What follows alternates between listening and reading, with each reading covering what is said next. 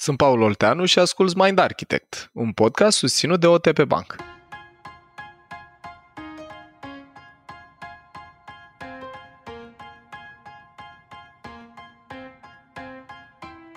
Acest episod este despre începuturi. La aniversarea primului an de la pornirea proiectului Mind Architect, deschidem ușa către culisele podcastului.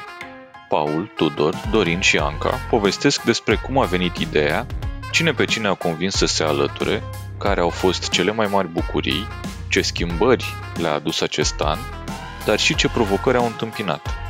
Pregătește-te pentru o oră de povești presărate cu date, precum care a fost episodul pilot, pe câți oameni a fost el testat înainte de a fi lansat, dar și care membru al echipei deschidea Excel-ul în fiecare dimineață pentru a anota câte ascultări a mai făcut podcastul în ultimele 24 de ore.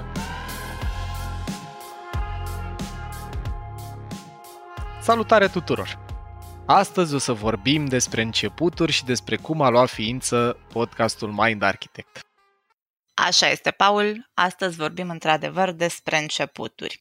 Mind Architect face în episodul ăsta un an de la lansarea primului episod și cadou de un an de zile ne-am gândit să vă dăm un moment de respiro și să vă punem un picuț în plan secund de partea cealaltă a microfonului, în care nu răspundeți la întrebări din perspectivă neuroștiințifică, așa cum ne-am obișnuit, ci dintr-o perspectivă cât se poate de personală. Care au fost primele voastre gânduri, cum a luat naștere proiectul ăsta și ce s-a întâmplat pe parcurs?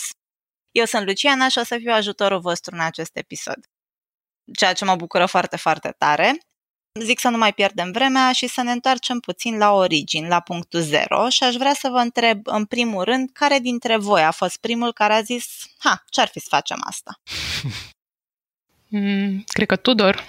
Eu știu că Tudor. Da. Mi-ar fi plăcut să fiu eu, dar a fost Tudor. Cum s-a întâmplat asta, Tudor? Păi, în primul rând vreau să spun că ascultătorii noștri sunt norocoși, cadoul nostru de ziua noastră pentru ei este tot noi, știi? Adică... Exact. Și la cum era și la vremuri noi, tot noi sau... Da. În al doilea rând, ce vreau să spun e că ideea asta cu podcastul nu era o idee nouă pentru mine. Eu cu Dorin și cu Anca încercasem să facem un alt podcast și împreună cu Vlad, care ne citește intro-urile. Și chiar reușisem să facem un alt podcast care se numea Rețeaua, care era un podcast dedicat oamenilor din IT, dar care era cumva de nișă și era formatul standard al podcasturilor din România, respectiv un format de interviu biografic. Nu era un podcast rău, au venit niște oameni foarte interesanți acolo, dar n-aș zice că a avut foarte multă tracțiune și căutam cu Dorin o altă idee, să-i dăm un pic de spark podcastului, deci nu ne gândeam la alt podcast. Ne gândeam pur și simplu ce am putea face ca să avem un pic mai multă tracțiune, un pic mai multă audiență. Și la un moment dat am fost la un eveniment de corporație, practic ne întâlneam de 2 ori pe an, ce vremuri, Dorin, când ne întâlneam de 2 ori pe an, undeva, într-o locație, live, cu oameni, față în față, îmbrăcați în haine normale. Deci, și acum suntem îmbrăcați în haine normale, guys. Băi, eu n-am mai ieșit din pantalonii de training și chiar sunt îngrijorat. Da. Și sacourile mele triste, deci empatizez. Și la evenimentul ăsta de corporație, care e un eveniment ca toate evenimentele de corporație, nici mai reușit, nici mai puțin reușit, am avut un invitat surpriză, cineva care să nu ne vorbească despre targeturi și ținte și tehnologii și alte lucruri care se vorbesc la genul ăsta de evenimente, ci cineva care să vorbească despre un subiect interesant. Și acel cineva era cine? Paul Olteanu. Tan. Și în timp ce ne uitam la Paul Olteanu, i-am zis lui Dorin, i-am trimis un mesaj lui Dorin, zic, băi, Dorin, nu, că eram la mese, câteva mese distanță. Și am zis, ce-ar fi să-l invităm pe Paul la podcastul nostru? Deși noi aveam un podcast de IT, deci cumva părea ușor nepotrivit, dar cumva Paul spusese că el în tinerețe a fost pasionat de tehnologie, de IT, avea propriul lui computer, era gamer, era undeva Linux. Acolo, exact. Avea ce să spună. Și după ce s-a terminat evenimentul, ne-am dus la Paul să-i propunem să-l invităm la podcastul nostru. Și n-am apucat să zicem foarte multe, că noi aveam o poveste pe care o spuneam și Paul a zis da. A venit la Rețeaua și cred că probabil după episodul cu Dorin, care a fost cel mai de succes episod, episodul cu Paul e al doilea. Sper să nu se supere ceilalți invitați. Nu mă bucur! Ia uite ce... Păi tu nu, dar... că suntem aici. Eu m-am supărat la momentul ăla. Așa? Că mi-ai tăiat audiența. Păi tu, Dorin, tu ai mai mult. Ia uzi. Are senioritate. Și uite așa, am colțit ideea asta după ce am avut un episod foarte bun cu Paul, foarte bun și foarte... Chimia noastră a fost foarte bună în timp ce am înregistrat.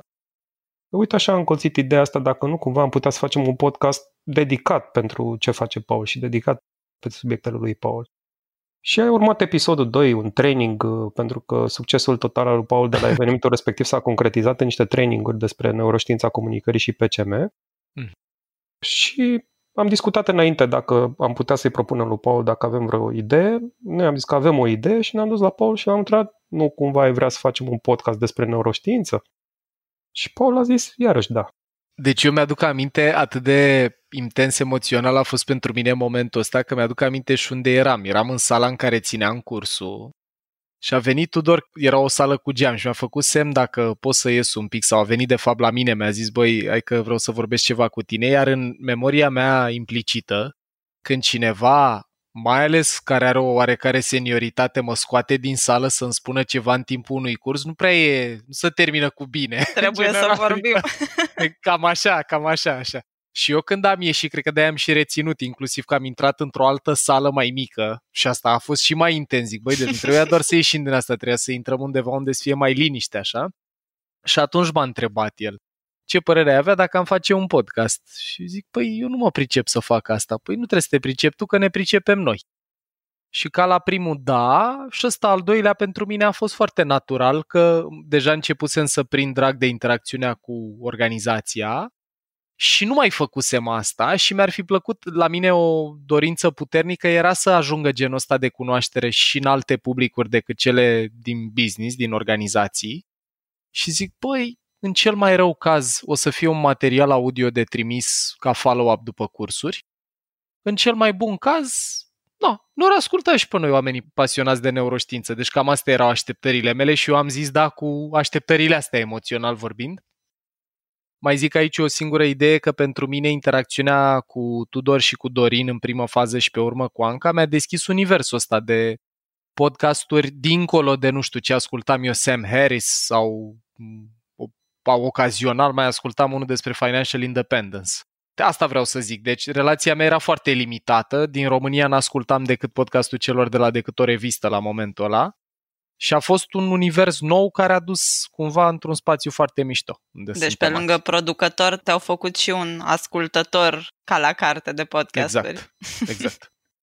Vezi, apropo de perspectiva că toți trei de la momentul ăla avem niște perspective diferite și aș vrea să vă zic și eu perspectiva mea, care n-am mai dezvăluit-o până acum.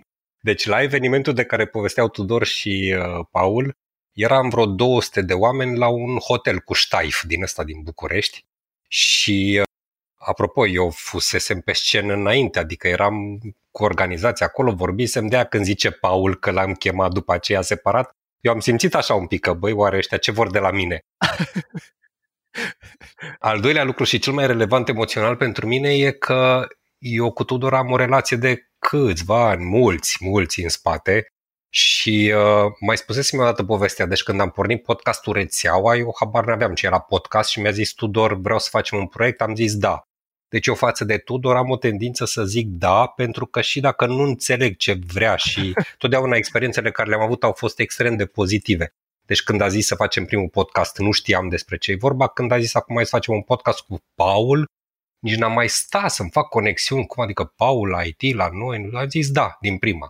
Așa pe... Deci conexiunile astea emoționale le am eu. Unul, relația de trust cu Tudor și faptul că am avut o sclipire, într-adevăr, față de Paul atunci, deși cred că așteptările lui erau într-o zonă un pic neclară.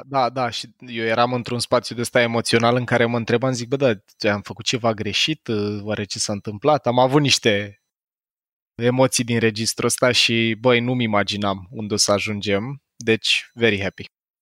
Da, Dorin? Da. Știi că și eu mă regăsesc în ce ai zis tu? Da. Pentru că și mie ulterior mi-a propus să Tudor ideea asta de a face un nou podcast împreună și instant am zis da, adică mi se părea că nu există un alt răspuns.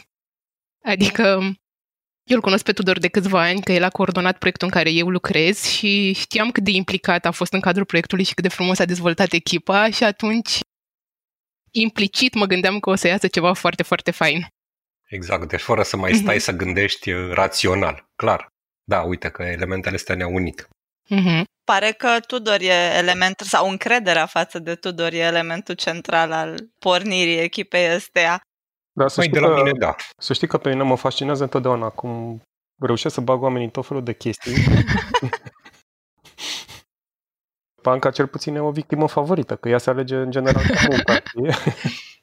Ideea asta de podcasting, mă rog, noi când ne-am apucat de rețeaua Piața din România, uite că încep să vorbesc ca Dorin Lazer, un alt podcast. Piața din România era foarte timidă în zona asta, adică erau foarte puțini oameni care discutau și au ascultat și au discutau despre podcasturi.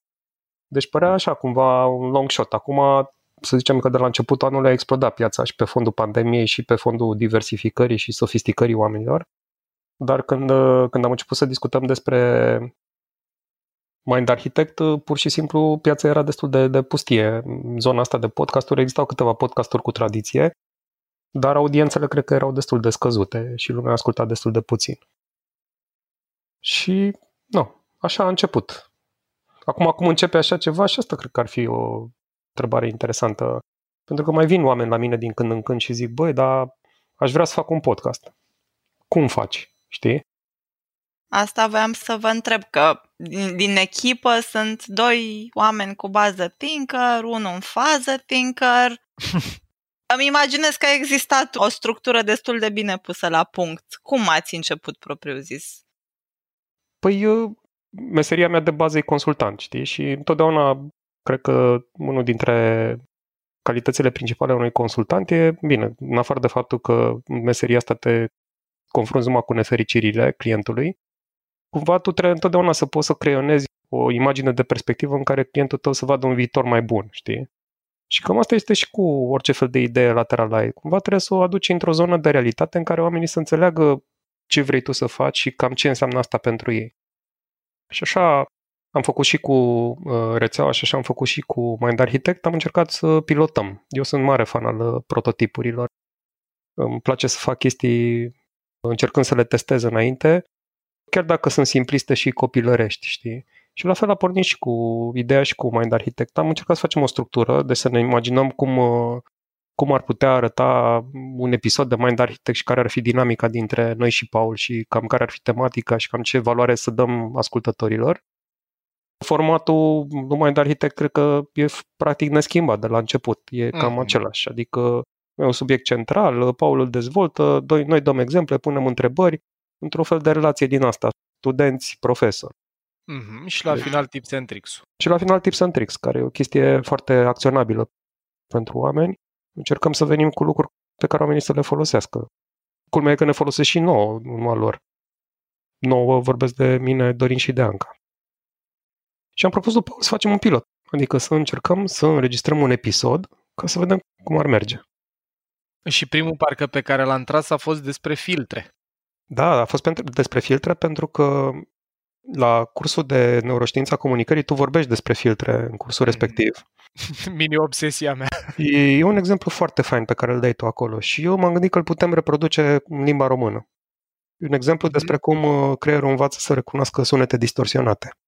Exact, când instalezi un filtru nou. Mi-a plăcut mult asta, foarte tare, că Tudor a reprodus un experiment pe care îl face Anil Seth, un neurocercetător, pun eu un clip de 2 minute cu el în curs. Și mă bucur că a rămas ăsta și Tudor l-a reprodus în român. Am pus un sunet distorsionat și după aia l-am zis verbal și după aia iar am pus sunetul în care era efectiv expresia spusă și am probat ideea asta. Creierul nostru învață instantaneu cum îi dă informații, instalează filtre noi. Da. Acest podcast este foarte tare, mi-aduc aminte. Exact. Aia era, exact. Așa, Tudor, te rog. Nu, voiam doar să zic așa, că tema era foarte faină și e o temă centrală pentru tine, partea asta de filtre. Cred că cu asta începi cursul de Neuroștiința Comunicării. Cu acel cap de om iscusit desenat, care arată cum se transformă intrările în ieșiri, exact, prin intermediul filtrelor. Aveam așa un fel de experiment pe care puteam să rulăm. Aveam niște tips and tricks-uri, deci ce înseamnă filtrele și cum poți să trăiești mai bine înțelegând ce filtre ai preinstalate și care din ele te ajută să mergi înainte și care te țin pe loc. Și părea că putem să facem un episod de 15-20 de minute. Asta a fost altă lecție învățată de la rețeaua. Să nu facem podcasturi lungi de o oră, că lumea nu are răbdare să stea o oră. Oricât de interesant ar fi subiectul, deocamdată oamenii preferă subiectele mai scurte. Și să încercăm să facem o pastilă, efectiv, un format de ăsta, pastilă foarte concentrat, foarte ritmat, cu interacțiune și dinamică foarte bună și să vedem ce zice lumea. Și așa s-a născut pilotul de Mind Architect, care nu s-a numit Mind Architect. Aia vreau să zic, ce mă bucur că ai adus în discuție, de-aia tot gâfâi în microfon.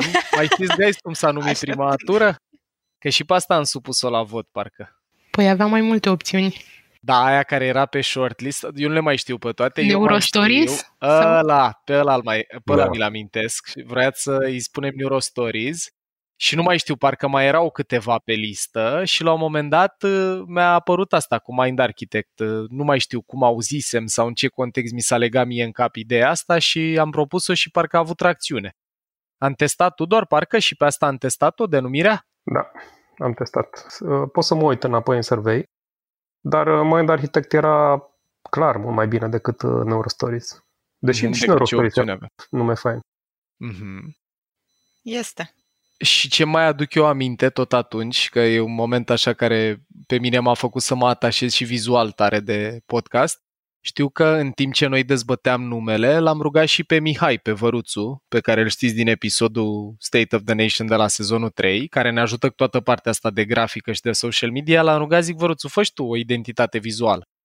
Și, dragilor, eu cu Mihai avem profile foarte diferite, respectiv etajul meu 2 și fază thinker, el îl are la 6 și eu lucrez de mulți ani design cu el și a durat mult până când să ajungă Mihai să simtă ce îmi place mie. Băi, la Mind Architect, un feedback nu i-am dat de făcut mai bine, e ieșit totul din prima. De la logo, la simbolul vizual, creierul nostru cu copăcel, deci mi s-a părut, cel puțin atunci la început, a fost parcă, eu n-am simțit efort, îmi dau seama că e foarte multă muncă în spate și noi avem și cuantificată în ore, dar la început am simțit că parcă totul merge din prima, și formatul, și identitatea vizuală, și motivația noastră. A fost unul din proiectele unde am simțit că nu-i nevoie de efort la început. Am descoperit alte lucruri ulterior, dar vorbim și despre alea. La început. Da. Mind Architect nu se spune, se simte, se pare. Da, exact așa a fost. Apropo de testat primul episod, Tudor, știu că tu aveai un obicei de a ține un Excel în care aveai evidența tuturor ascultărilor la începutul fiecarei zile. Ce te făcea să simți Excel-ul ăsta în primele zile de podcast? Excel care, dragilor, încă există. Chiar aseară ne-am folosit de el. Sau știu când ne-am uitat în el, Tudor încă le are la zi. Deci... Păi...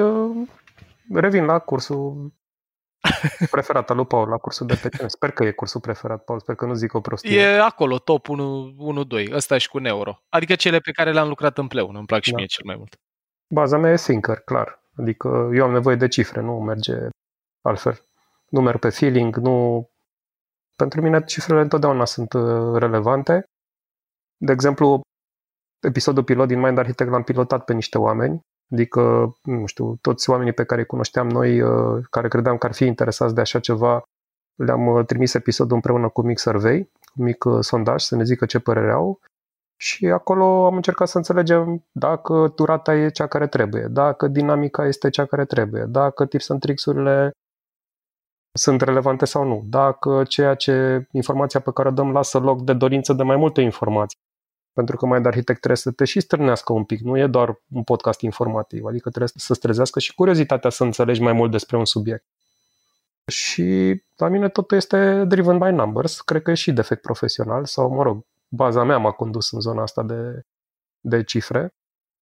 Și eu cred că, până la urmă, merită să te uiți un pic cum evoluează și să înțelegi anumite alegeri pe care le faci tu, din punct de vedere editorial, ce efecte au asupra ascultătorilor. Deci eu vă zic foarte clar, de exemplu, și o să dau aici din casă, podcasturile în care eu vorbesc cel mai mult, cum este, de exemplu, acesta, nu sunt cele mai ascultate.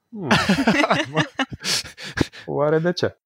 Tudor, și, nu știu, mie mi se pare că e interesant, știi, din toată relația. Tudor e primul care își pune cenușă în cap, așa cum e și chestia asta. El ne arată Excel-ul acolo cu date. Dar mie, de exemplu, unul din episoadele care mi-a plăcut cel mai mult l-a reascultat când am trecut prin el, când dimineața în care sunt postate, și aici poate merită povestit. Îți trebuie un avantaj competitiv biologic ca să poți să faci parte din echipa care postează episoadele noastre vineri. Ne povestiți, Tudor, cu Luci, de ce? Eu, de exemplu, n-aș putea fi niciodată această persoană decât cu foarte mult efort. O să vorbim de ce. Dar mie mi-a plăcut extrem de mult. Mie îmi plac mult episoadele în care noi schimbăm replici, deci eu sunt pe feeling, nu pe date. Tudor are Excel-ul, dar mie îmi place mai mult când interacționăm și chiar îmi era dor. Noi înregistrăm episodul ăsta pe 19 octombrie. E momentul la care îl tragem. Deci, guys, mie mi-era dor. N-am mai tras de ceva timp, că de când a început sezonul 3 și eu mă bucur maxim când suntem mai mulți. E ca la poienița lui Johan, așa. Bun, spuneați mai devreme voi că tot din teste și din cifre ați conchis și structura episodului, care, după cum știm deja, se termină cu partea de sfaturi practice, de tips and tricks. Știu că toate exemplele pe care le dați în podcast sunt exemple personale și aș vrea aici să vă întreb pe fiecare dintre voi, după cum ridicați mâna și vreți să împărtășiți, ce beneficii sau, din contră, dezavantaje v-au adus exemplele pe care le-ați dat în podcast, cum v-au impactat viața personală, familie și așa mai departe? Aș putea să încep eu cu impactul personal. După oftatul lui Dorin? Deci, primul și cel mai important e partea asta de vulnerabilitate, că în momentul în care vii cu exemplele personale, și am dat exemple personale și din viața privată și din viața de business, poate la început, în momentul în care nu știam unde o să ajungem și știm că te ascultă câțiva oameni, cercul de prieteni, că așa ne făcusem publicitate la început, cercul de prieteni, de cunoștințe, deja era sentimentul ăsta de vulnerabilitate și în momentul în care podcastul a crescut și numărul de ascultători a crescut, pentru mine a contat mult asta ca și impact.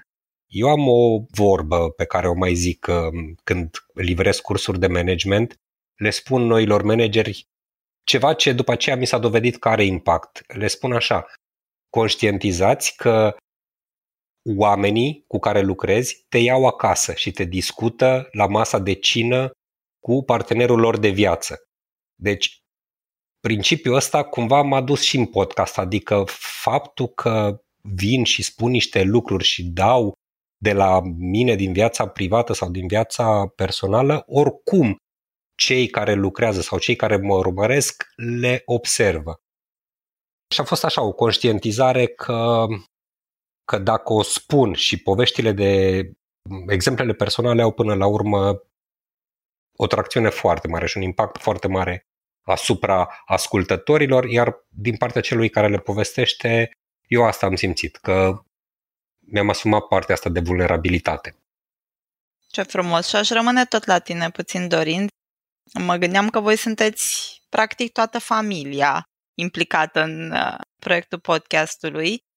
Știu că la un moment dat toți ați făcut cursul de PCM al lui Paul. Ne povesteai tu la un moment dat, momentul în care ți-ai dat seama că și tu și soția ta, Dana, aveți aceeași bază, și anume aceea de harmonizer.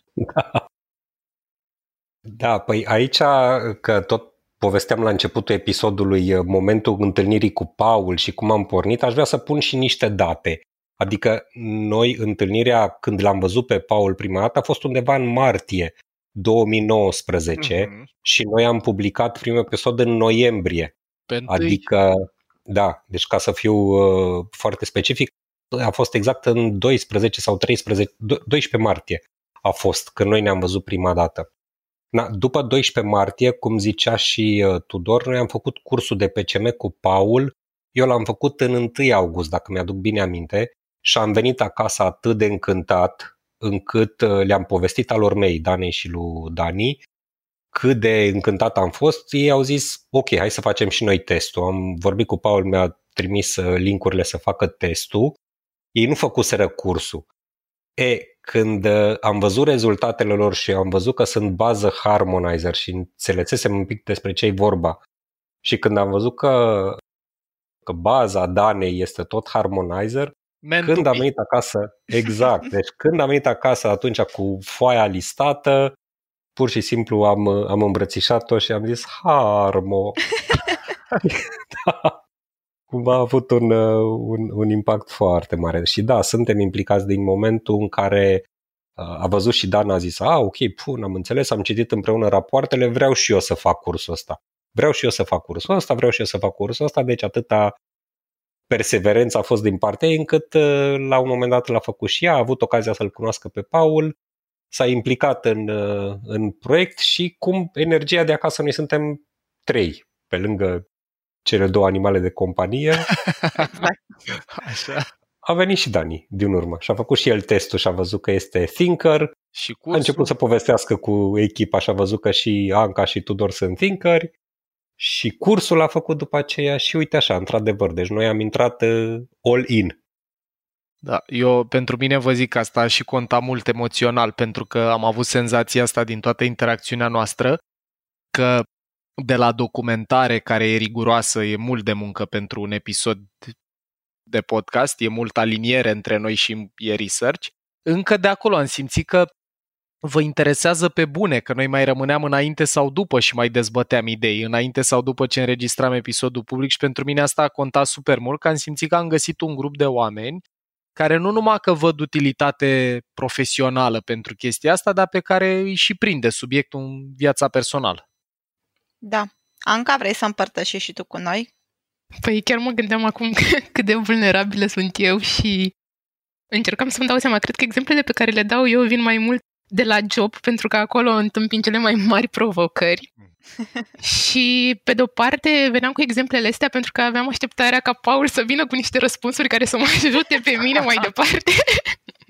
Dar și pe ascultători, bineînțeles că probabil nu doar eu întâmpin anumite dificultăți.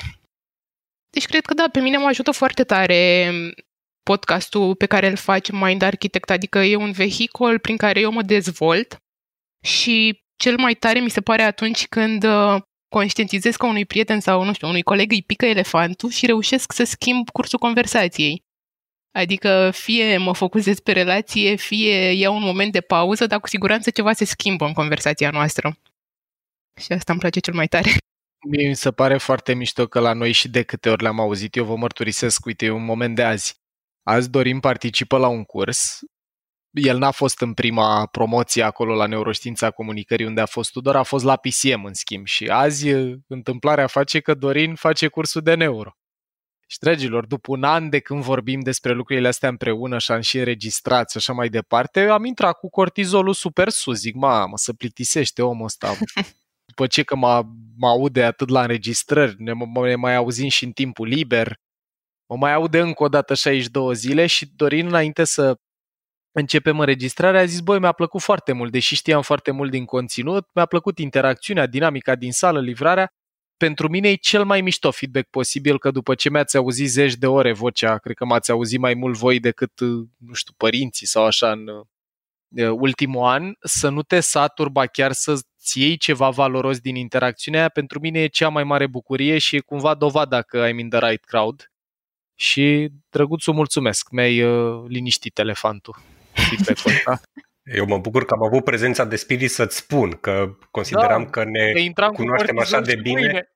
Uite și o lecție. Pentru mine că, da, dacă am un feedback să-l dau cuiva, îl spun. Nu m-am gândit că va conta pentru tine. Foarte dar da, mult. Astăzi am participat la cursul tău în care, da, cunoșteam contentul, dar felul cum s-a energizat lumea, cum au participat, cum ai livrat, cum am luat exemple, cum mi-am notat chestii noi.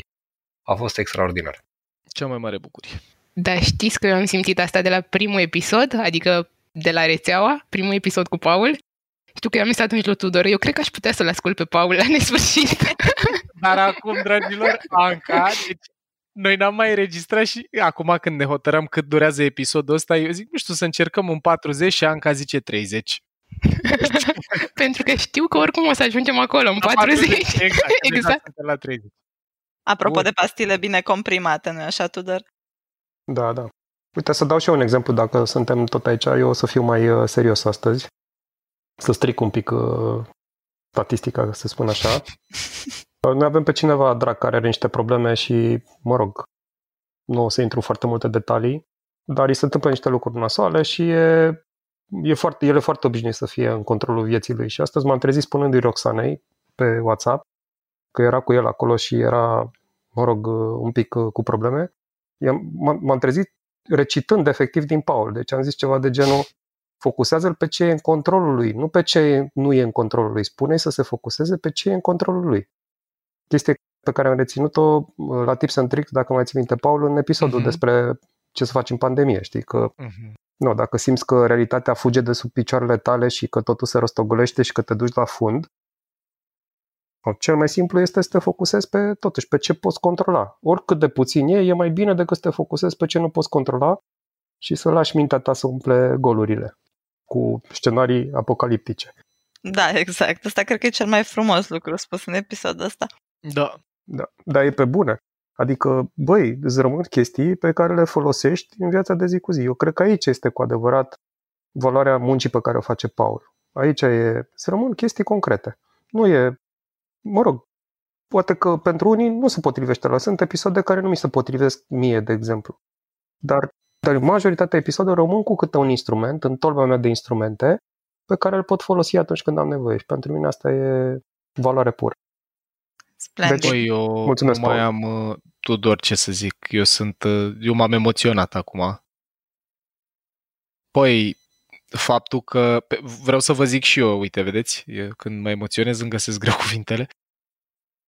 Vreau să vă zic că pentru mine de departe cea mai mare bucurie, dincolo de impactul ăsta pe care îl simt și mă bucur că l-aud și de la voi, pentru mine de departe cel mai mare plus e că ne-am împrietenit noi oamenii din echipa asta, pentru că iată, dincolo de momentele când înregistrăm, petrecem și weekenduri împreună, ne vedem la Brașov, la Tudor, înainte de înregistrare o întrebam pe Anca cum i-a fost drumul. Adică simt că a apărut în jurul proiectului ăsta o comunitate și niște oameni cu care îmi place să și fiu prieten, ceea ce pentru mine la câte zeci sau sute de persoane întâlneam în cursurile de sală. Guys, eu vă mărturisesc, sunteți cei mai buni noi prietenei mei. Pentru că în afara lor pe care i-am de 15 ani de când eram, nu știu, în facultate sau așa, eu nu am mai avut fizic timp, dat fiind volumul de muncă din activitatea asta, să păstrez relația cu mulți oameni noi. Și mă bucur că la un an de Mind Architect, nu numai că, cum să zic, mă bucur și mă gândesc cu drag când avem de trăit ceva împreună, fie că e înregistrare, fie că e get-together cu echipa, dar simt că mi-e dor de voi în momentul în care nu vă mai aud sau nu mai înregistrăm sau așa, ceea ce pentru mine e ceva foarte rar și e principalul lucru pentru care vreau să vă mulțumesc. Foarte frumos spus, Paul. Eu aveam în plan să vă mai întreb și ceva legat de momentele de revelație, căci sunt foarte mulți oameni care ne împărtășesc că pentru ei podcastul aduce de multe ori momente de revelație. Atunci când ascultă, încep să facă conexiuni, dar cred că ați răspuns absolut fantastic cu mult înainte să mă gândesc eu să adresez întrebarea. Mulțumim, Luci. Așa, o să vă rog să împărtășiți puțin cu noi și momente pe care, hai să le numim challenge-uri în dezvoltarea podcastului. Sună foarte frumos ce descrieți voi până acum, dar sunt convinsă că au fost și momente în care v-ați dorit să nu mai trageți următorul episod sau știu eu, erați mult prea obosiți ca să faceți o documentare. Împărtășiți din ele cu noi? Măi, aici aș, dacă îmi dați voie... Te rugăm! Eu am... Deci ăsta este un proiect side, așa, este un proiect adițional pentru mine, pentru că am full-time job și cumva îl fac seara și în viața de familie, faptul că aveam proiecte care îmi consumau timp, am așa o vorbă, că trebuie să-ți iei bilet de voie de acasă ca să poți să faci, nu știu, să mă duc la o întâlnire. Și acum, profit de faptul că e și Dana cu noi aici, am simțit susținere, adică faptul că am avut o provocare și a fost un pic de teamă pentru mine, că aoleu, mă bag într-o chestie și... Sigur îmi mănâncă din timpul personal și o să am probleme, nu m-am gândit de prima dată că o să vină și familia după mine, dar faptul că a fost într-adevăr timp mult și că Dana, după aceea, de când a văzut că a venit proiectul ăsta, m-a susținut foarte mult și a fost tot timpul un background. După aceea s-a și alăturat și pentru mine a contat foarte mult că mi-am eliminat teama asta, că cumva în mintea mea era că fac un compromis de la viața de familie ca să lucrez ceva, ceea ce până la urmă s-a transformat într-un proiect comun unde l-am adus efectiv în viața personală. Și provocarea asta de a petrece timp cumva tot pentru job, așa îl vedeam eu că îl prezint în fața familiei, s-a transformat în ceva ce efectiv, noi fiind amândoi morning person și eu și Dana ne începem diminețile poate vorbind de concepte din astea de neuroștiință, de ce mai facem pe parte de Mind Architect și ne încheiem seriile târziu înregistrând. Și asta pentru mine a contat foarte mult, adică dintr-o provocare s-a transformat într-o oportunitate și chiar o rog și pe Dana să-mi spună dacă numai eu o văd așa sau dimpotrivă. Aș zice că e o pasiune comună, adică aș zice că am reușit să ne găsim timpul nostru, făcând ceva ce ne place, ceva care ne ajută și în relația de cuplu și în relația de familie. Și este o chestie foarte mișto, zic eu, ca un cuplu să-și găsească o activitate în afara serviciului. Nu neapărat asta, dar așa și, o văd, ca uite, un timp bun petrecut împreună. Eu ce pot să spun legat de voi, care e bucuria mea și iar îmi întărește ideea că e the right crowd, echipa asta trăiește proiectul ăsta, nu doar îl face. Băi, deci de fiecare dată când ne vedem și în timpul liber, nu știu, în weekend la masă sau ceva, oricând e ceva de neuro, un test, un ceva, dar n-ați ce vreau și eu. Hai și noi, vreau și eu. Deci mie, băi, mi se umple sufletul de bucurie când văd că nu e doar în fața microfonului energia asta, e o preocupare și o curiozitate autentică și eu cred că dacă n-ar fi avut componenta asta, nici nu cred că puteam să-l facem. Adică la câtă muncă, la cât efort e necesar, cum descriei, Dorin, mai ales după jobul full-time pe care îl avem fiecare, cred că asta a putut face diferența pentru echipa noastră și de asta cumva mie mi se pare că ăsta e fix genul de proiect care iese când se aliniază planetele. E greu să reproduci așa ceva și să fii sigur că ți iese. Pentru că sunt tot felul de variabile din astea, de la personalitate, la preocupare, la moment în viață, care la noi s-au aliniat foarte frumos. Anca, Tudor, pentru voi care au fost greutățile cele mai mari? Eu am intrat în podcast din sezonul 2 și teama mea cea mai mare era că exemplele care veneam eu în episoade nu erau neapărat utile pentru ascultătorii cu o experiență mai vastă. Dar cred că am depășit repede această teamă, adică și feedback-ul primit pe parcurs m-a ajutat super tare. Dar mă gândeam, mă stresam un pic înainte de episoade și mă gândeam că dacă cumva vreun exemplu nu e relevant sau, nu știu. Uite, și mie de asta eu simt nevoia să mă leg, Anca, de ce spui, ca să le mulțumesc tuturor oamenilor care și au timp și energie să ne scrie cât o vorbă, una de bine, una de mai bine, pentru că, băi, e nevoie de curaj și, cum zicea și Dorin, de vulnerabilitate să vii și să spui ori viața personală, ori viața profesională sub lumina reflectoarelor cumva și vreau să zic asta pentru voi care ne ascultați, guys, contează mult și vă mulțumim tuturor celor care ne-ați dat feedback până acum, că ne-a hrănit foarte tare. Atât când ne-ați spus, băi, am înțeles ceva despre mine, mi s-a îmbunătățit relația sau m-a ajutat cu copilul sau, mă rog, cu părinții sau cu orice alt public relevant, dar și când ne-ați spus, băi, vedeți că, uite, pe site e indexat postul cu tare, n-apare și pe mobil, adică faptul că avem o comunitate care simte nevoia să contribuie cu genul ăsta de recomandări fără să-i rugăm și că la formularul de feedback pe care l-am postat ne-au răspuns 350 și ceva de persoane.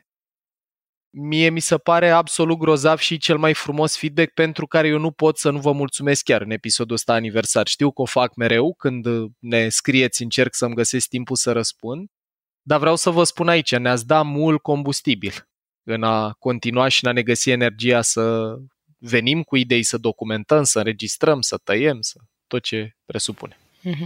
Păi și mie mi se pare chiar o dovadă mare de încredere asta.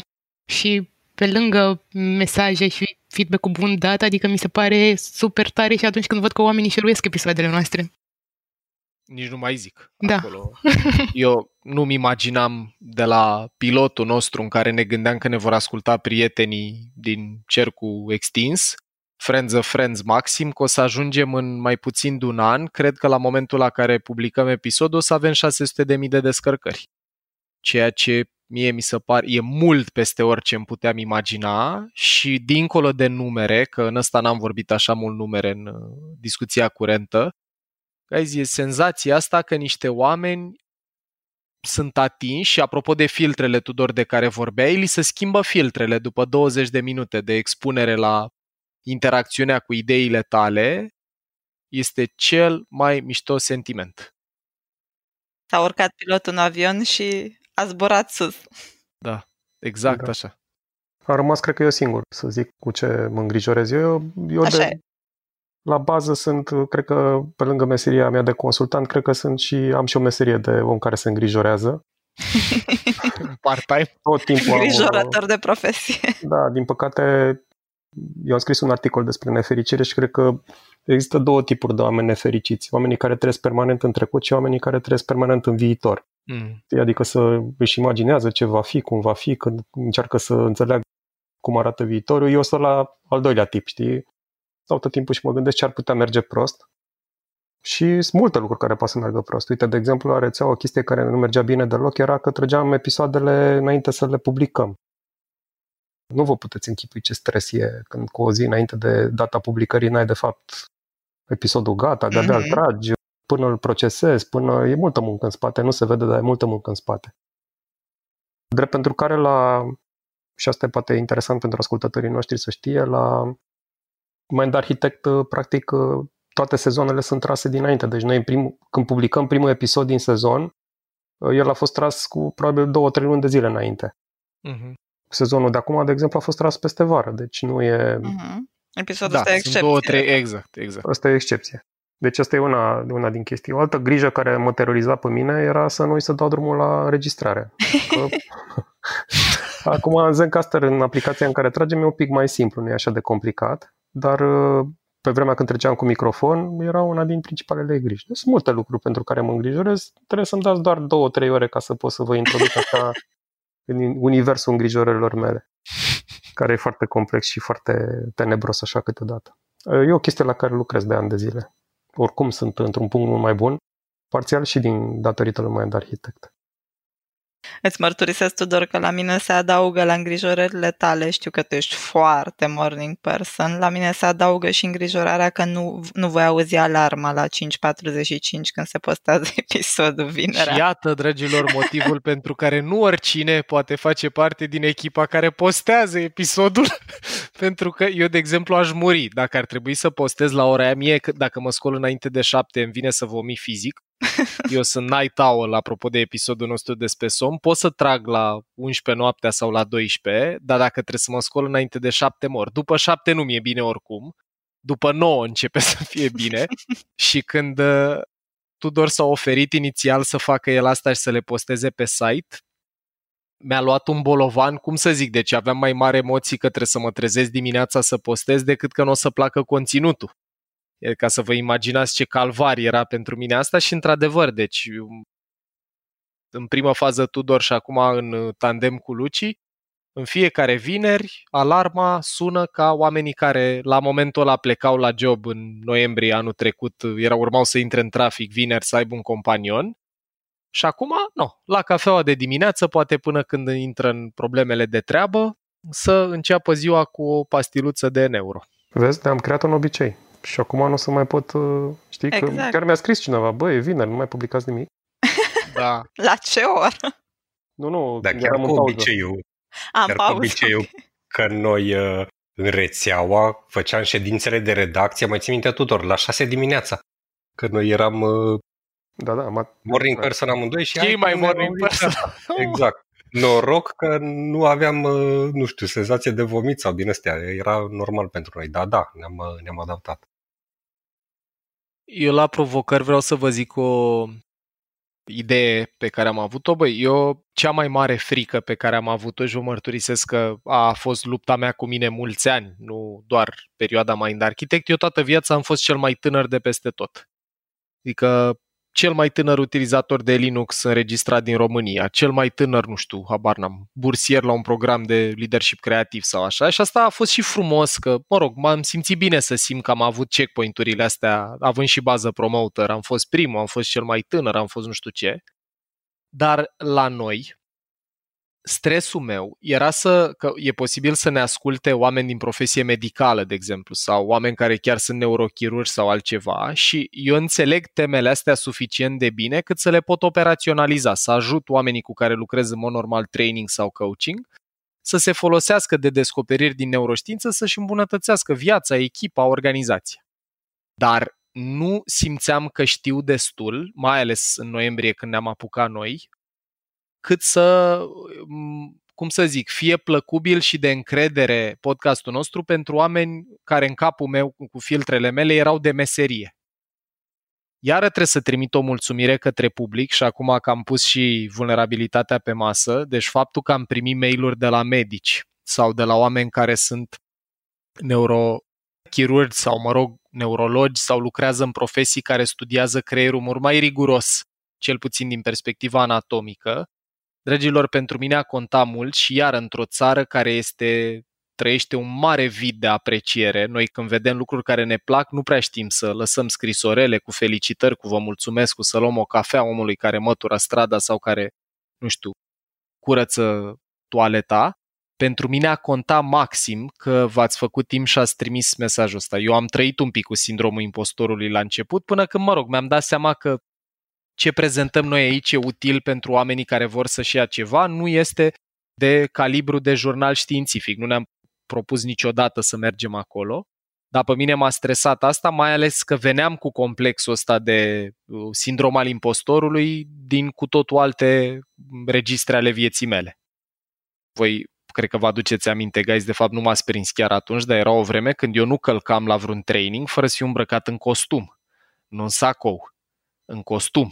Și mi-aduc aminte că la întâlnirea noastră în martie 2019 la hotelul Luxos venisem așa, în Adidas, cu un sacoaș, cu ceva, deci eram pe panta de vindecare, dar am avut niște filme emoționale așa intense pe tema asta și mulțumesc și ascultătorilor și mulțumesc și vouă că îmi spuneați, băi, Tudor știu că îmi spunea, deci nu trebuie să placă tuturor, noi o facem pentru un anume public, deci m-a ajutat mult coaching-ul ăsta de care am avut parte de la voi.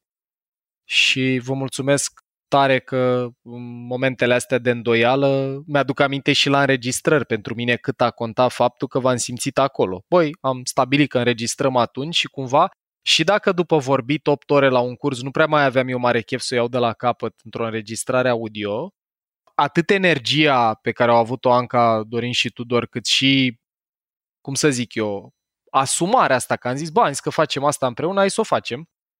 Pentru mine au contat mult de tot, Mind Architect fiind de departe proiectul care a cerut cea mai multă perseverență din viața mea profesională de până acum. Eu nu duc bine chestii cu obiective pe termen foarte lungi, că am perseverența la etajul 5 al personalității, dar voi ați reușit să faceți atât structura, cât și tematica, cât și modul de lucru într-o manieră care a mers bine cu personalitatea mea. Tragem un episod, îl lansăm, ne bucurăm, vedem ce simțim și na, pofta, venim în când. Ne apropiem de final, de fapt, după regulile Ancăi, cred că l-am depășit de ceva vreme. 10 minute? 20. 20. Da, 20, corect. Da.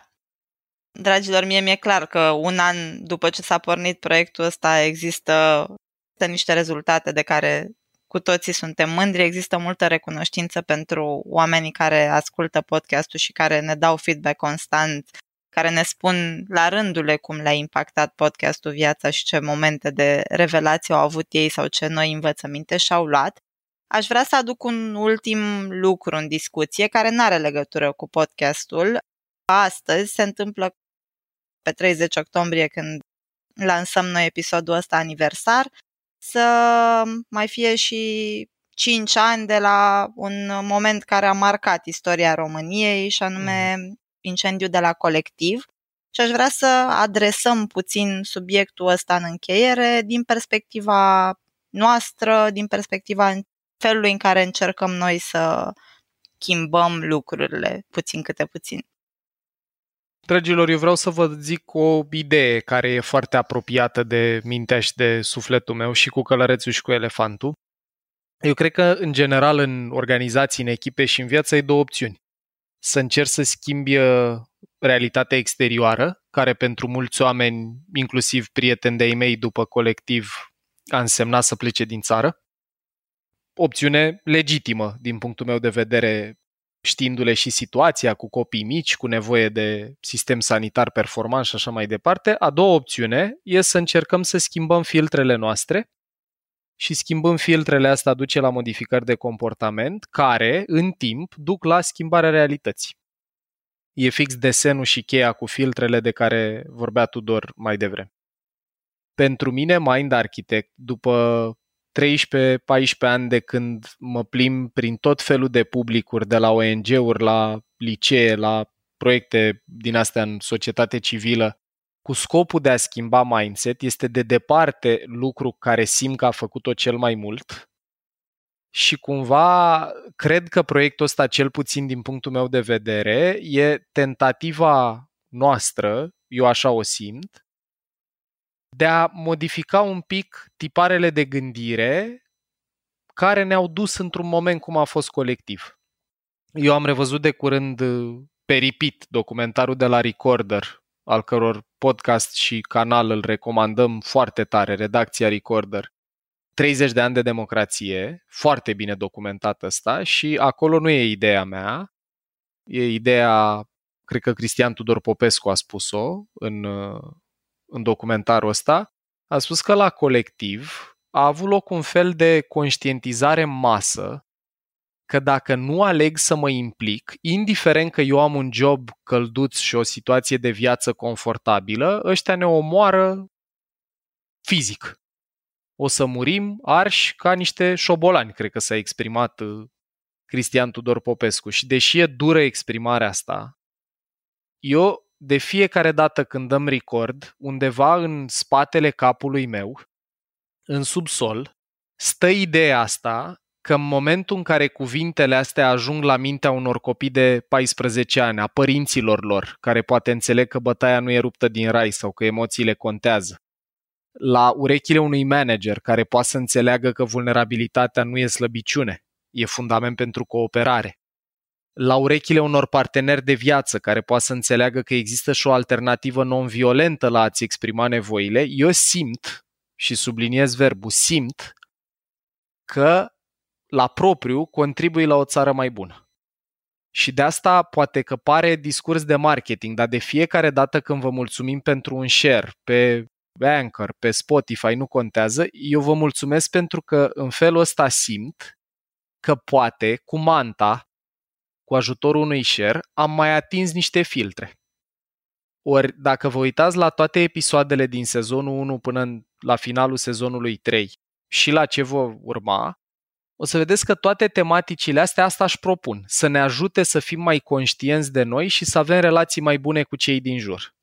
Pentru că fiind mai conștienți de noi, dragilor, și cultivând relații mai empatice și mai pline de compasiune, schimbăm organizațiile, echipele, orașele, comunitățile și țara în care trăim. Pentru mine, Mind Architect e despre a schimba lumea în care trăim prin a schimba filtrele celor care cred și ascultă genul ăsta de conținut.